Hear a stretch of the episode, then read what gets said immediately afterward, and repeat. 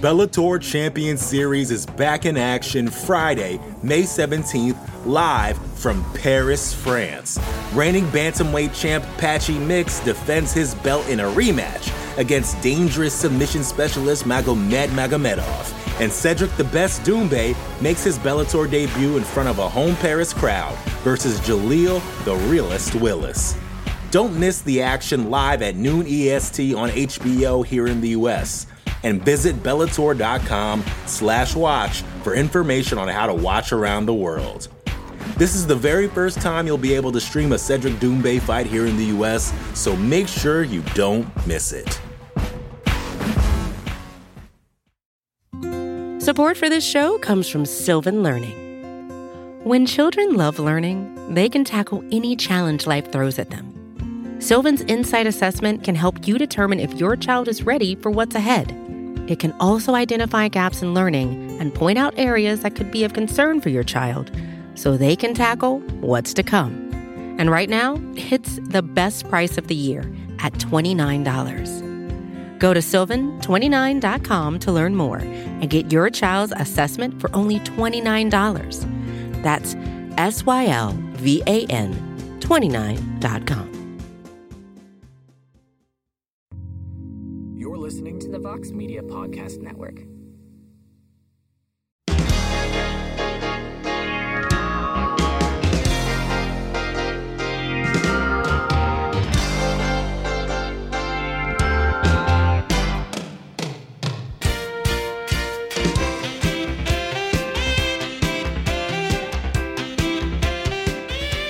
It is Thursday, June first, twenty twenty-three, and it is, I mean, the show is heck of a morning. If you're on the East Coast, it's a heck of an afternoon. We are live on the M M A Fighting Twitter space. You can hear the show in its entirety shortly thereafter on the M M A Fighting Podcasting Network. Hello, everybody. I am Mike Heck. Thank you for your patience. Wasn't sure if we were going to be able to do a show today, but made it happen. It has been a, a very busy day. Very busy day indeed. We, my wife and I, we closed on a little condo, kind of like a second property. And my mother-in-law has been living with us since November of twenty twenty-one. And we wanted to buy like an investment property, and we wanted to get a place where she could kind of have her own space. And lo and behold, we accomplished both of those things. So, closed. I unloaded a moving truck this morning.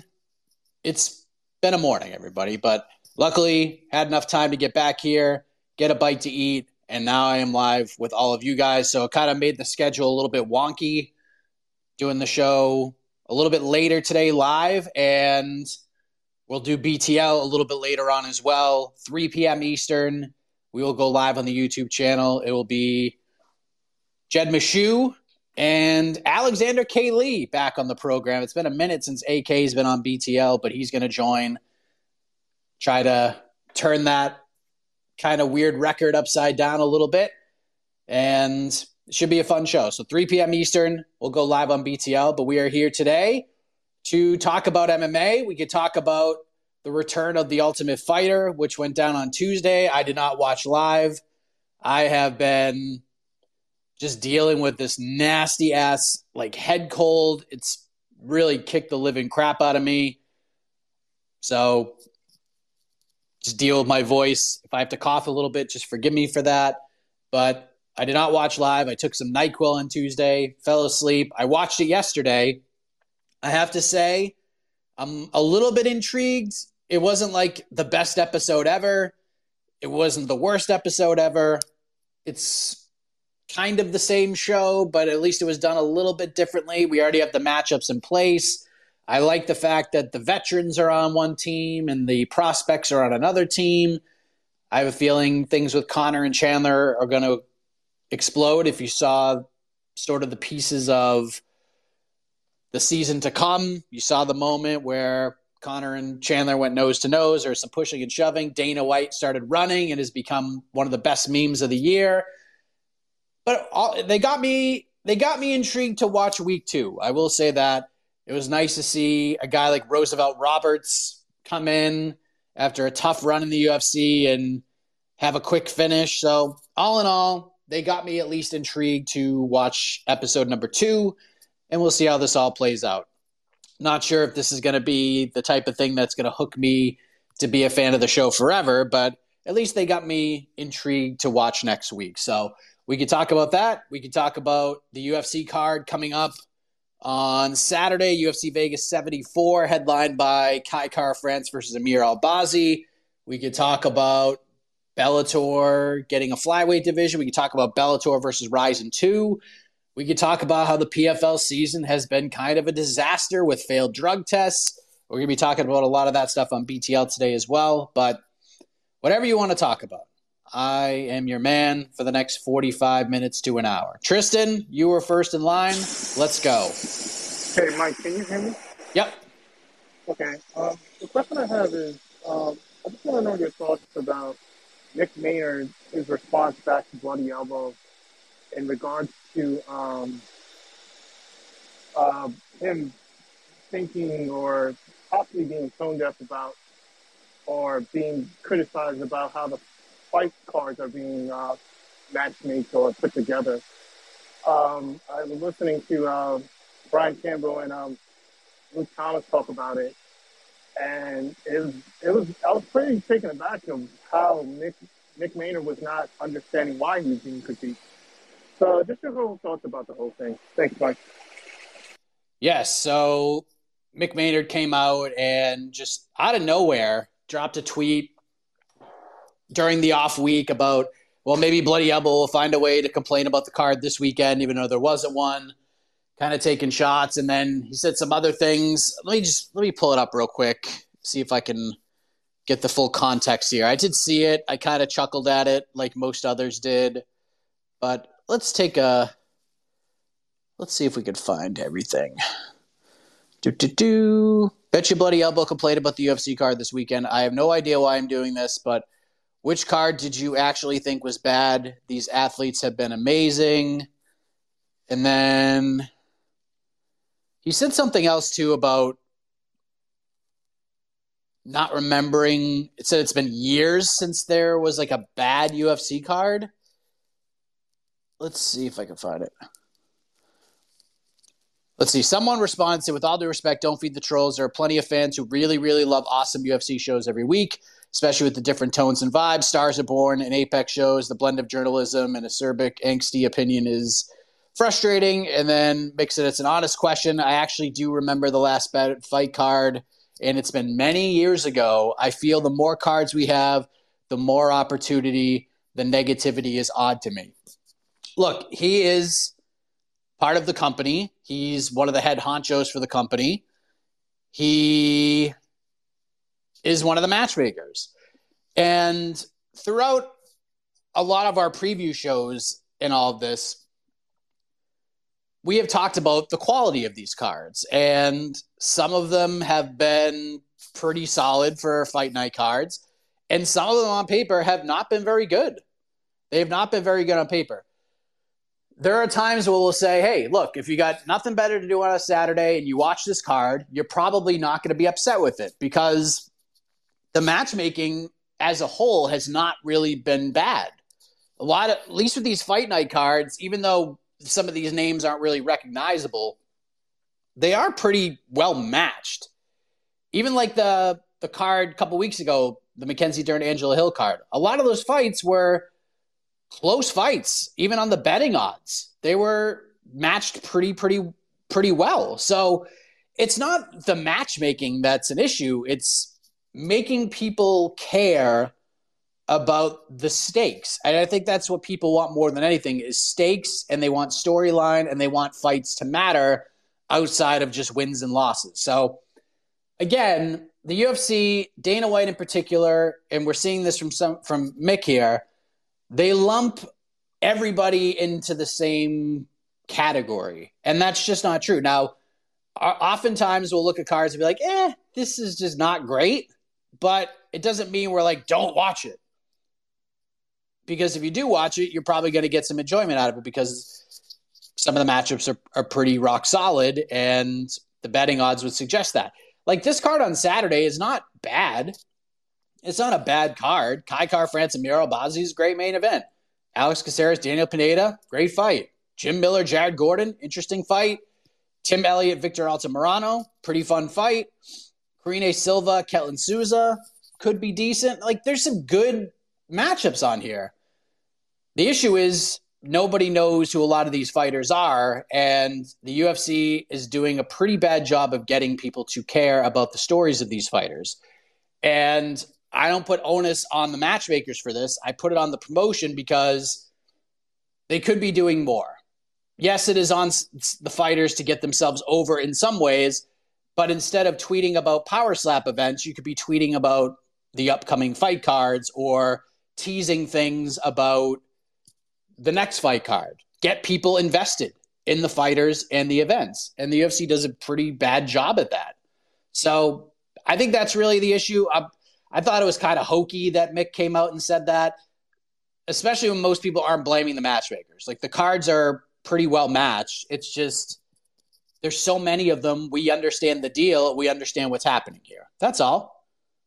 That's all. But there have been some stinker events. There have been a couple of events because you're, normally I, I host the post-fight shows and I have to write up the headlines, and I usually clear with, with a couple of other people on the site of what I'm going to write. And there have been a couple of fight night cards where the headline was almost, was that the worst fight card of the year? Because there have been a couple like that. So, so to say that it's been a few years since the last bad fight card, it's just not true. It's just not true. But I thought it was kind of weird. And again, this is higher ups in the U F C just lumping everybody together, and that shit drives me crazy. But it is what it is. I've come to terms with it. That's just what's going to happen, my friends. Uh, Abzawalia, hello. What's up, Mike? Heck of a morning. How you doing? Good. What's up? Yeah, so um, just uh, two things. I'll, I'll start off with this one. It's more of a statement than a question. I, I'm really um intrigued and excited by how the heavyweight division is currently going right now. We actually, I guess, for the first time in maybe seven years, eight years, that we're actually having at least four, five guys who are possible future title holders or or the number one contenders, you know. And I'm really curious to see where the division is going to head towards the next three, four years. Like, and I think maybe if everything goes well for Tom Aspinall, he could become the number one title bearer for the next maybe at least two, three years, you know, barring any injuries and stuff.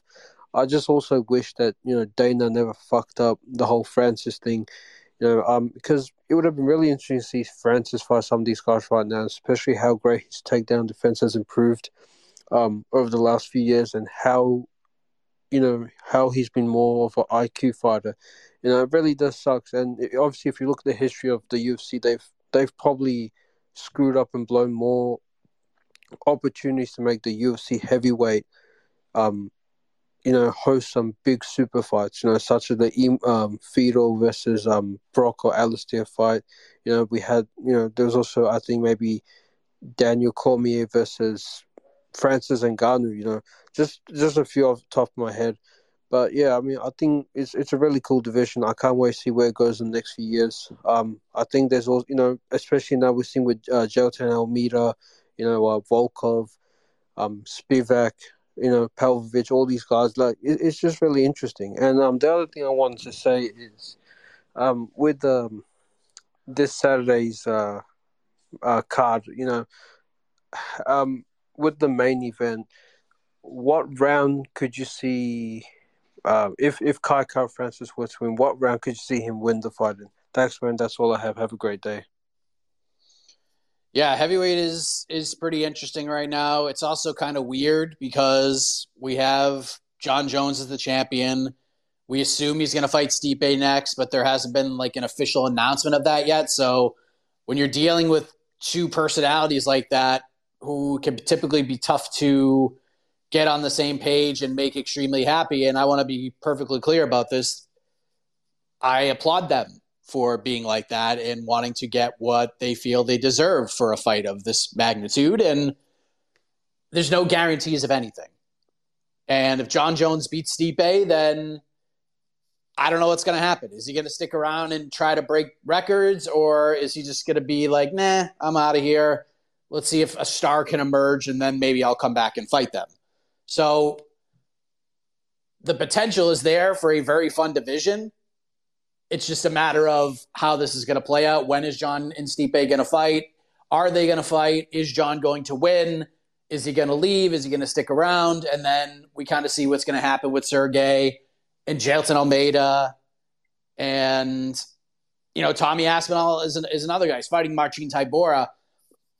I think Tommy Aspinall is a very high ceiling, but the Curtis Blaydes fight, and it's unfortunate the way that it ended.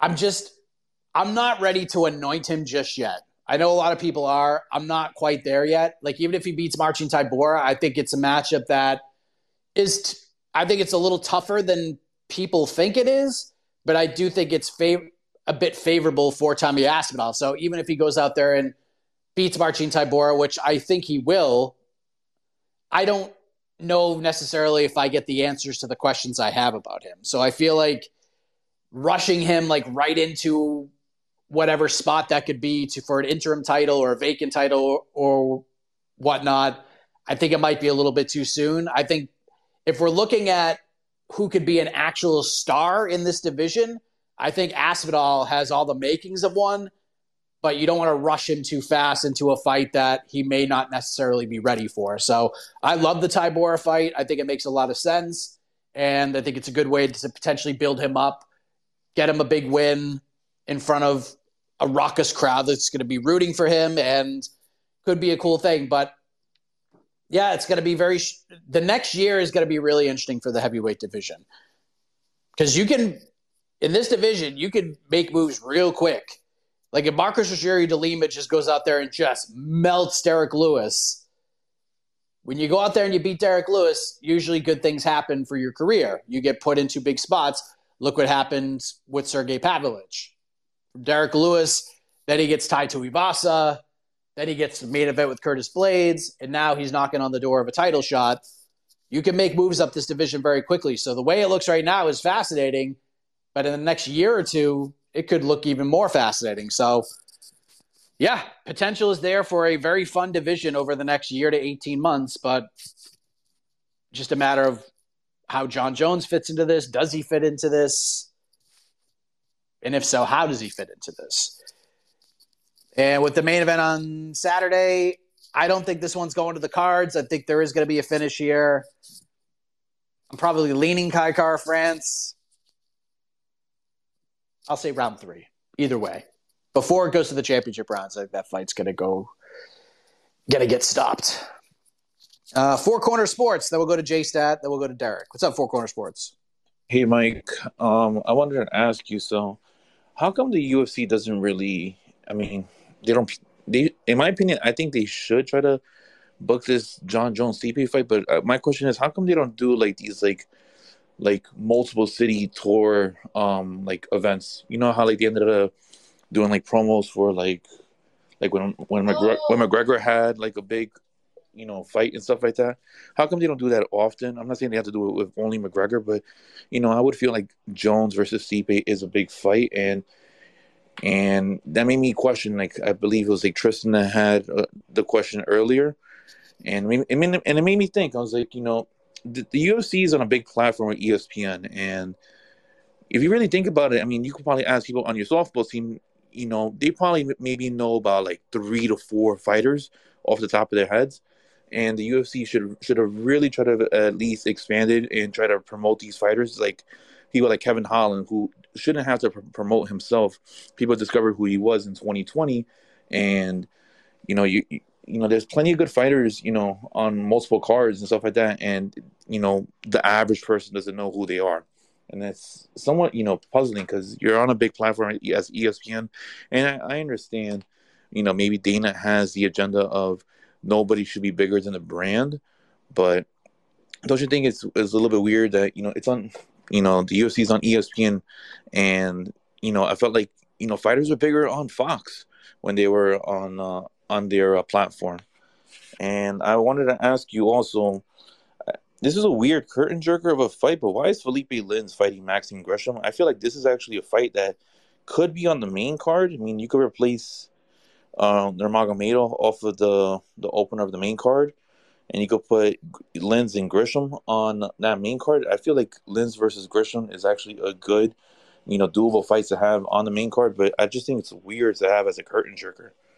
But, um, all right. Thanks, Mike. Yeah, I mean, I didn't really think too much of it. Grisham, I think, is kind of op- is opened a couple of cards, if memory serves me correctly. But, yeah, I mean, it's it's one of two things.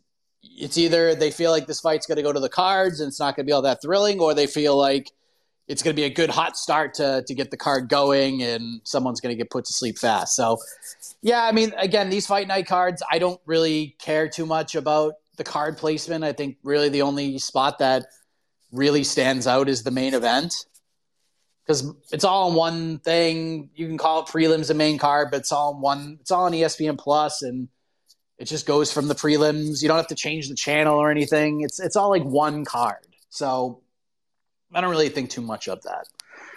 As far as the World Tour thing, I mean, here's the thing. There's when are you going to do it?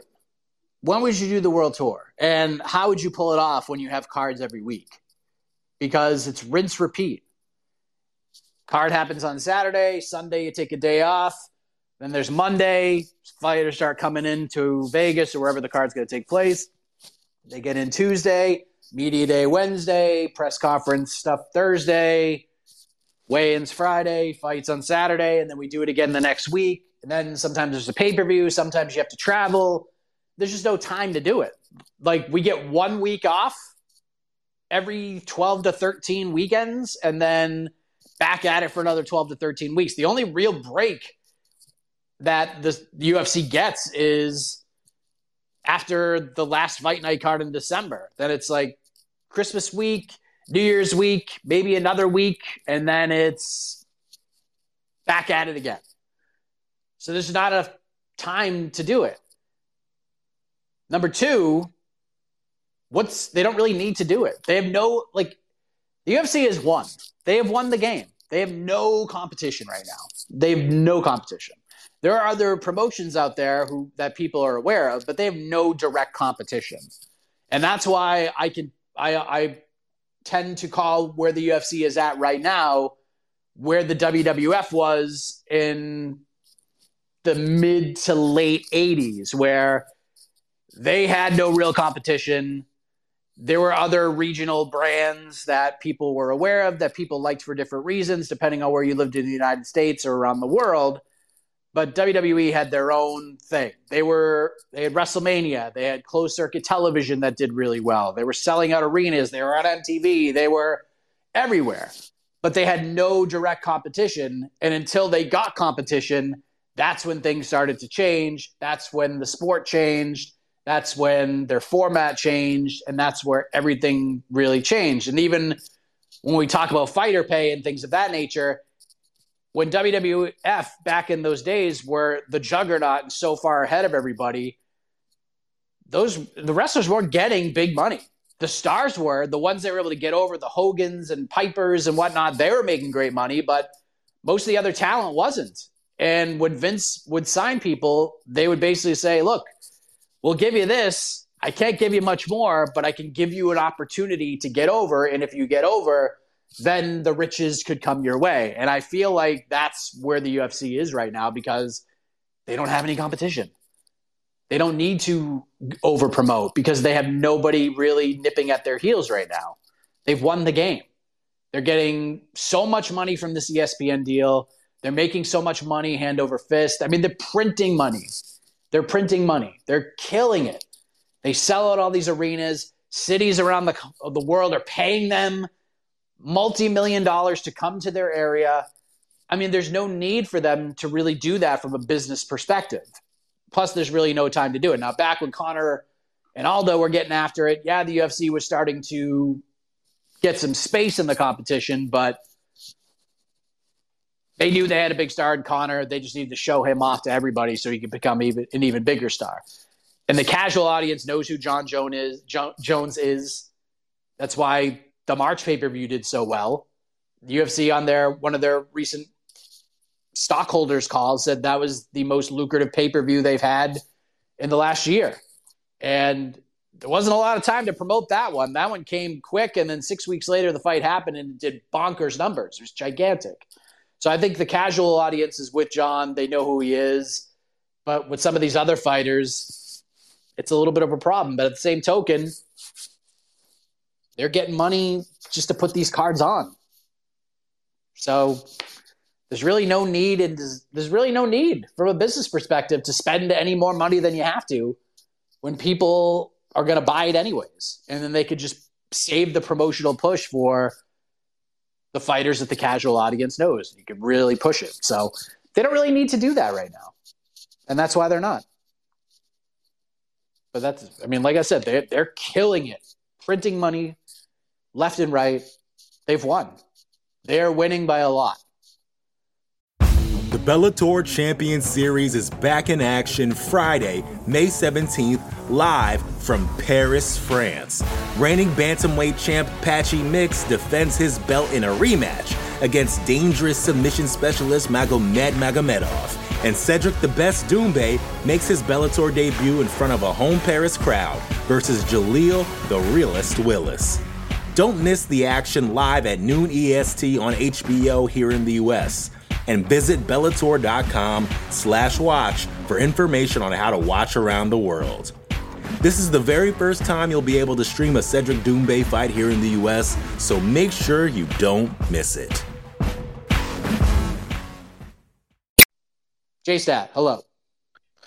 Hello, Mike. Heck of an afternoon in this case. Yes. What's up, man? um, what is next for Rakhmonov? It's a great question. I have no idea. I have no idea.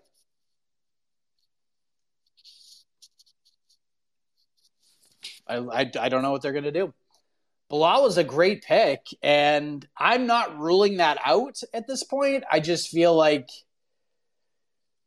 why would Bilal do that at this moment? I mean, Sean Brady's fighting Jack Della Maddalena, but I don't know if they're going to pair. Like, if J D M wins that fight, are they going to pair him up with Shavkat? Probably not. I don't know. He's going to have to probably, he's going to have to fight backwards. R D A's fighting Luke A. He already fought Jeff Neal. Wonder Boy's fighting Pereira. Colby's fighting for the belt. Gilbert's hurt. Bilal's waiting. Shamaev's Shamaev. If Shamaev goes to one eighty-five, Shavkat versus Usman would be really interesting. That would be a really interesting fight. But if not, he's fighting backwards. Where he's going to fight, I have no idea. Who he's going to fight, I have no idea. It's a, it's a good question. I'm I'm curious about that one as well. Derek, what's up? How's it going, Mike? Yeah, I uh, I watched the first episode of Tough, and I mean, I agree with you. Not the best, not the worst episode I've ever seen, but uh, Chandler seems real invested in his team, and you know, he brought in Bader and all his coaches, and uh, McGregor. You know, just classic McGregor shows up in a shoot, uh, suit and tie, and uh, he wasn't at his his fighter's weigh-in. Um, I have a feeling it's going to be a long season for the prospects. Just wanted to know your thoughts on that. I mean, you had Roosevelt Roberts go in and starch the guy in ten seconds. So I just wanted to know your thoughts on that. Have a hell of a morning, man. Yeah, wasn't a, a great start for Team McGregor. But Conor not showing up to a weigh-in on Tough is not really all that surprising. And I'm sure that's not going to be the last time that happens. So didn't really think much of it. I know he did the season with Faber. I don't know if he was at every single weigh-in and every single event that came to pass, fight bookings and matchups and all that stuff. I don't remember him being at everything, but I also haven't watched that season in its entirety and haven't watched a single second of that season in a long time. I watched a single second of Tough in years. That was probably the first episode of Tough that I've watched in five years. It's been that long. So yeah, we'll see. We'll, I mean, if this is like a regular, if he's missing practices, if he's missing fights, that's another thing. But I don't know, him missing a, a weigh-in, didn't really think too much of it. But Chandler ain't going to miss a weigh-in, that's for sure. Patty, what's up? Can you hear me? Yep. Um, I am wondering if you know what's up with Eagle F C. uh, wonderful question uh, that I don't have an answer to. Let me see what they're up to. I think they have another card coming up. June seventeenth. I mean, they're running events. They had a July, they had a July card, an August, two August cards, October, December, de- December again, and then this will be the first card of twenty twenty-three. But they did have that run in the U S, and people thought that maybe Eagle F C can be the next big thing, right? We they, they were making all these big signings. We're seeing, like, Rashad Evans fights. They were bringing in a lot of familiar names. They had the FlexCast Arena, doing the thing in Miami. It seems like they were getting some some rockets strapped to them, bringing in Kevin Lee and Diego Sanchez and other guys like that. And their broadcast team was, like, nothing but heavy hitters with Chael and Usman, and Cejudo was a part of it, which was like the best part of the actual broadcast, was listening to Henry Cejudo pronounce people's names. I enjoyed that very much.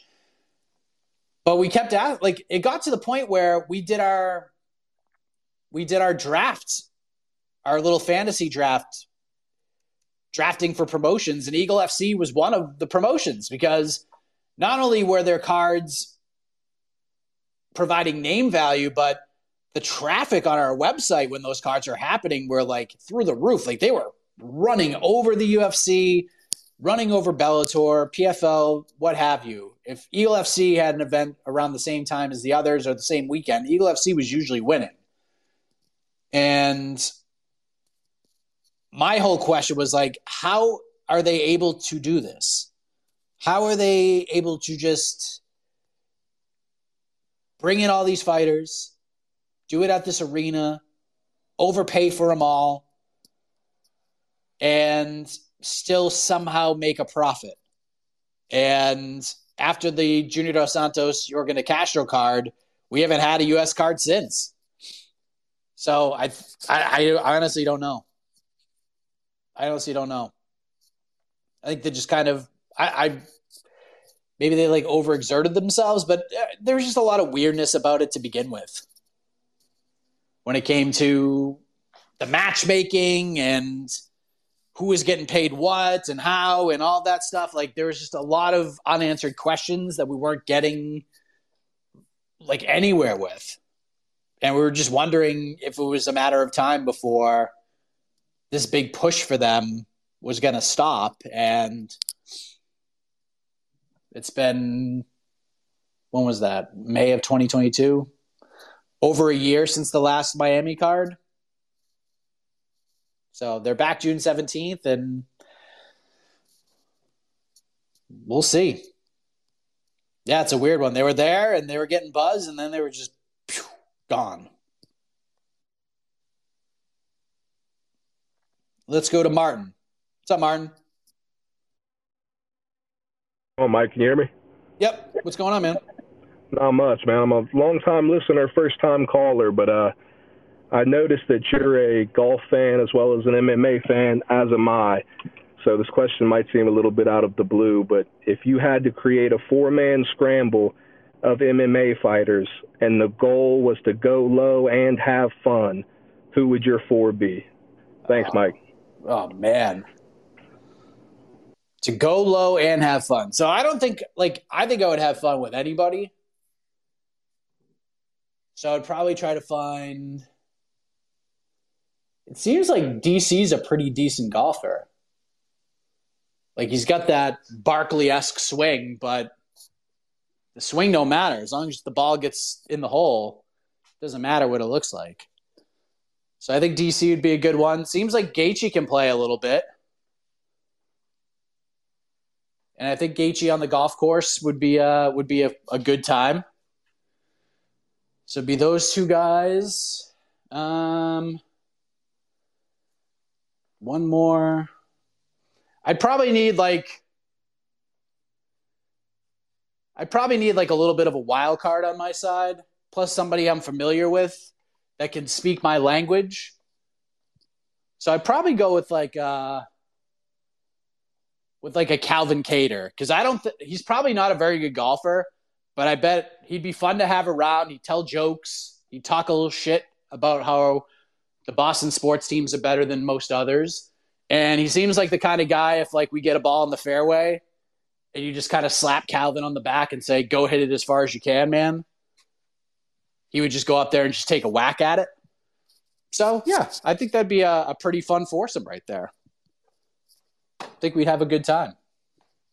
It's a great question, though. It's something that I want to do. It's something that I want to do.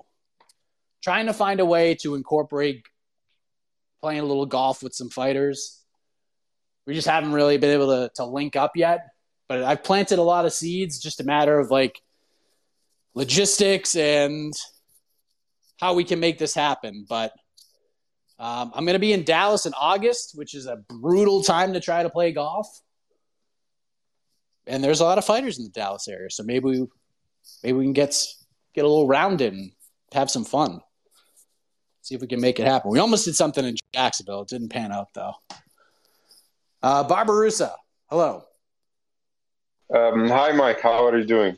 Good. How are you? Uh, uh, good, good. Uh, since we are talking about The Ultimate Fighter and Conor, Uh, I just wanted to ask you, it's not uh, exactly about The Ultimate Fighter, but about uh, press conferences in general.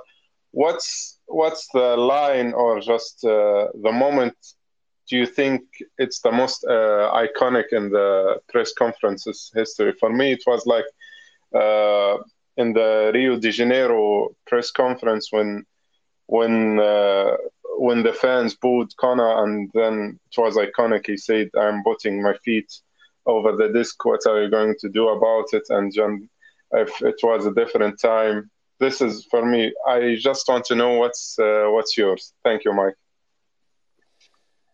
There's, I mean, there's a lot of good ones. That was a good one. I think Conor, yeah, Conor taking the belt from Aldo was uh, was a big one. But the one that always sticks to me is the who the F, who the fuck is that guy? The Jeremy Stevens comeback. That was just unreal, unbelievable timing. Like everything just everything just fit in right for that moment. That was just incredible stuff. Or how does a bill become a law? Over and over again. I'm just joking. That was really bad, but yeah, the, who the fuck was that guy was probably my favorite because it was just so immaculately timed. Every it just the moment, just everything came together, and boom, it was incredible. Four on Sniper, hello, Mike. Can you hear me? Yep. Okay, there we go. I'm having issues. Sorry about that. Uh, You're good. Well, heck of an afternoon. Um, so we're talking about The Ultimate Fighter, and uh.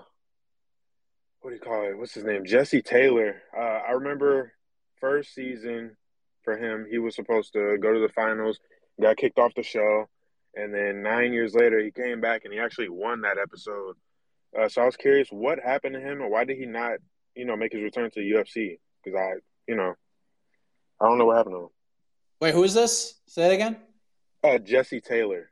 My my sinuses are acting up, so I can't speak properly right now. Oh, it's all good. Jesse Taylor. Um, yeah, man, I, I don't know. I think there was, um, let me, let me, let me do some Googling here. So I know there was a, there was a U S A D A test that he failed. And then I'm not really sure what happened after that. I like I'm friends with him on Facebook. Um,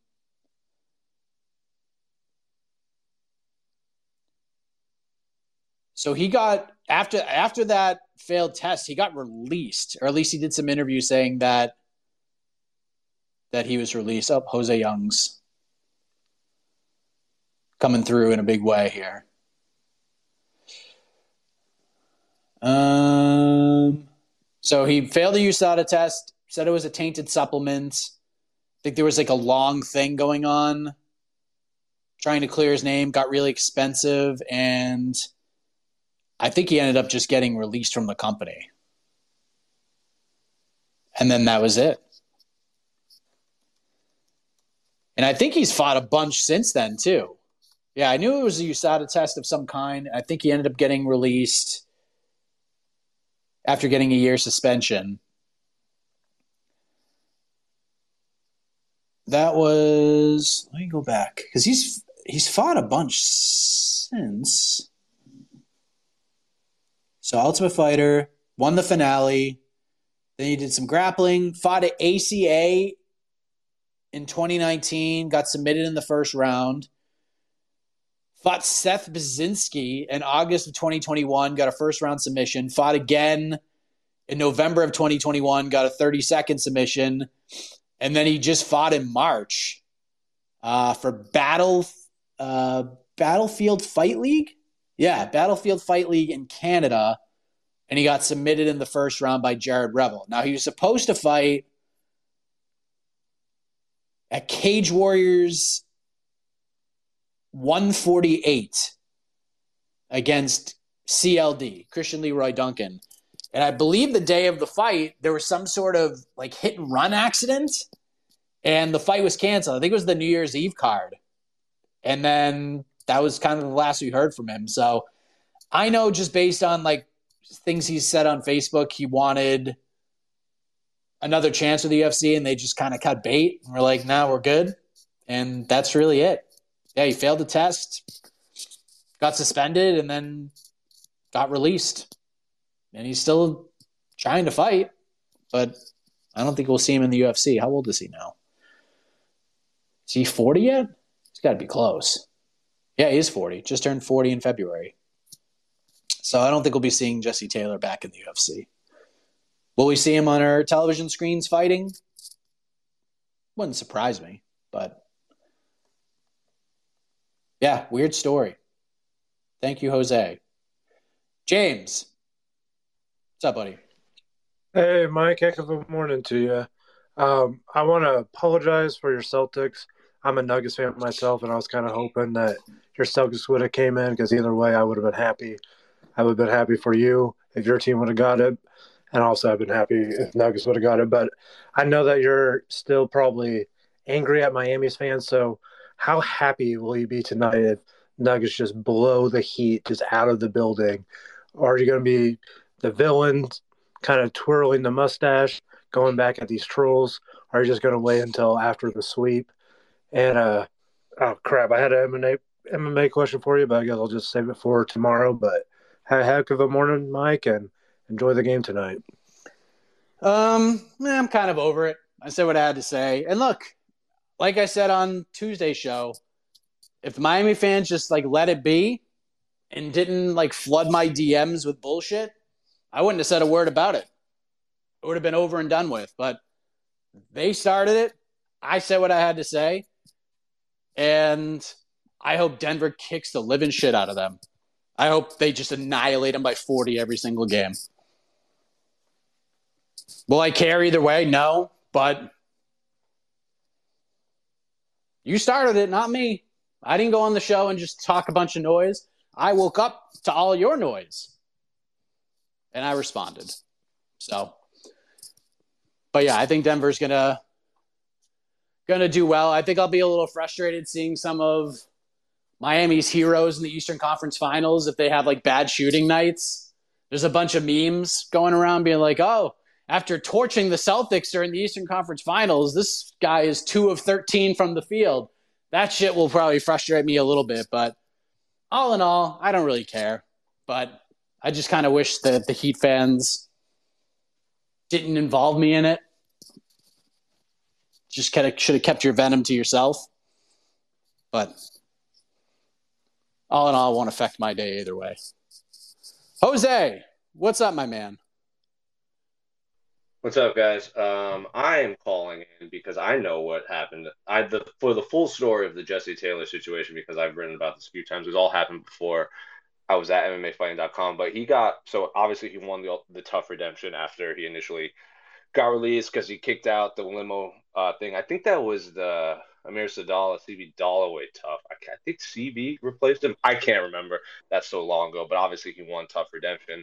I think it was tough twenty-five, actually, twenty seventeen. Yeah. Um, and then he popped for, I think it was low-level estrogen blocker. So in his argument was it was so low, uh, there was no way he knowingly took the banned substance. But he got a one-year suspension for the low-level estrogen blocker when he thought it would be a six-month suspension. But so obviously they gave him a one-year suspension, and then when it came up, when his suspension was done, I know they offered him a fight. I can't remember who it was against, but I know it was on U F C Moscow at welterweight because he was fighting a welterweight at this time, and it was super short notice. So he declined it because, A, he, I don't think he was going to be able to make weight on short notice because Jesse Taylor's a big guy, um, especially in Moscow. Yeah. So he turned the fight down because he didn't want to look like a like an idiot in his return fight after a one-year suspension.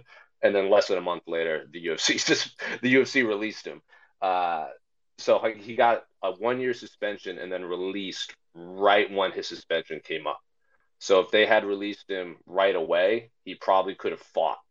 So he was basically shelved for a year and then cut, which is, in his eyes, the U F C and U S A D A did him dirty. I think it was – I don't. I might be speaking out of, out of – I might be thinking someone else, but something similar with Tom Lawler happened. Like, he popped, but it was low enough that it was a tainted supplement. And then during his suspension, if if the science they had used retroactive, like retroactively, he could have been like, it could have been a lesser suspension, but it was like a two-year suspension. Then he got released right when the suspension was up.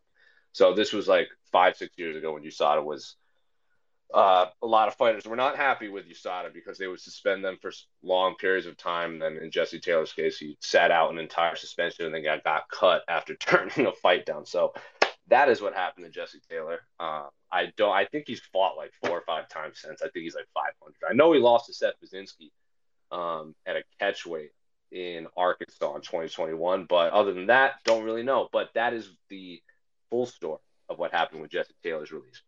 Uh, fought for tough twice, won once, didn't even make the finale because he kicked the limo window out. uh, thank you, Jose. Jesse Taylor will be an interesting documentary down the road, that's for sure. Yeah, that top twenty-five season was was interesting. Like the redemption season. Yep. So since that, yeah, he lost in twenty nineteen, beat Seth Pazinski, beat Daniel McWilliams, and then just lost his last fight a few months back. So very strange career for Jesse Taylor. All right, I think we are we are done. Uh, again, appreciate the patience.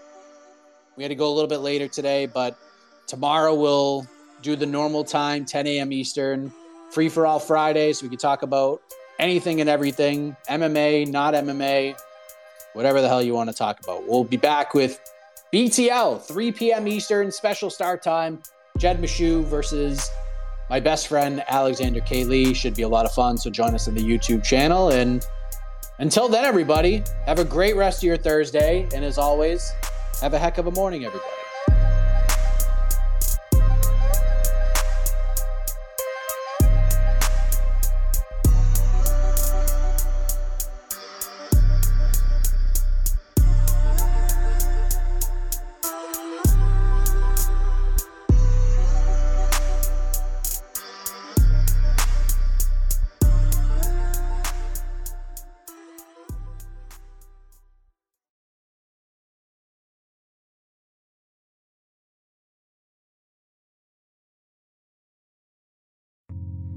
You're listening to the Vox Media Podcast Network. The Bellator Champion Series is back in action Friday, May seventeenth, live from Paris, France. Reigning bantamweight champ Patchy Mix defends his belt in a rematch against dangerous submission specialist Magomed Magomedov. And Cedric the Best Doumbe makes his Bellator debut in front of a home Paris crowd versus Jaleel the Realest Willis. Don't miss the action live at noon E S T on H B O here in the U S And visit Bellator.com slash watch for information on how to watch around the world. This is the very first time you'll be able to stream a Cedric Doumbe fight here in the U S, so make sure you don't miss it.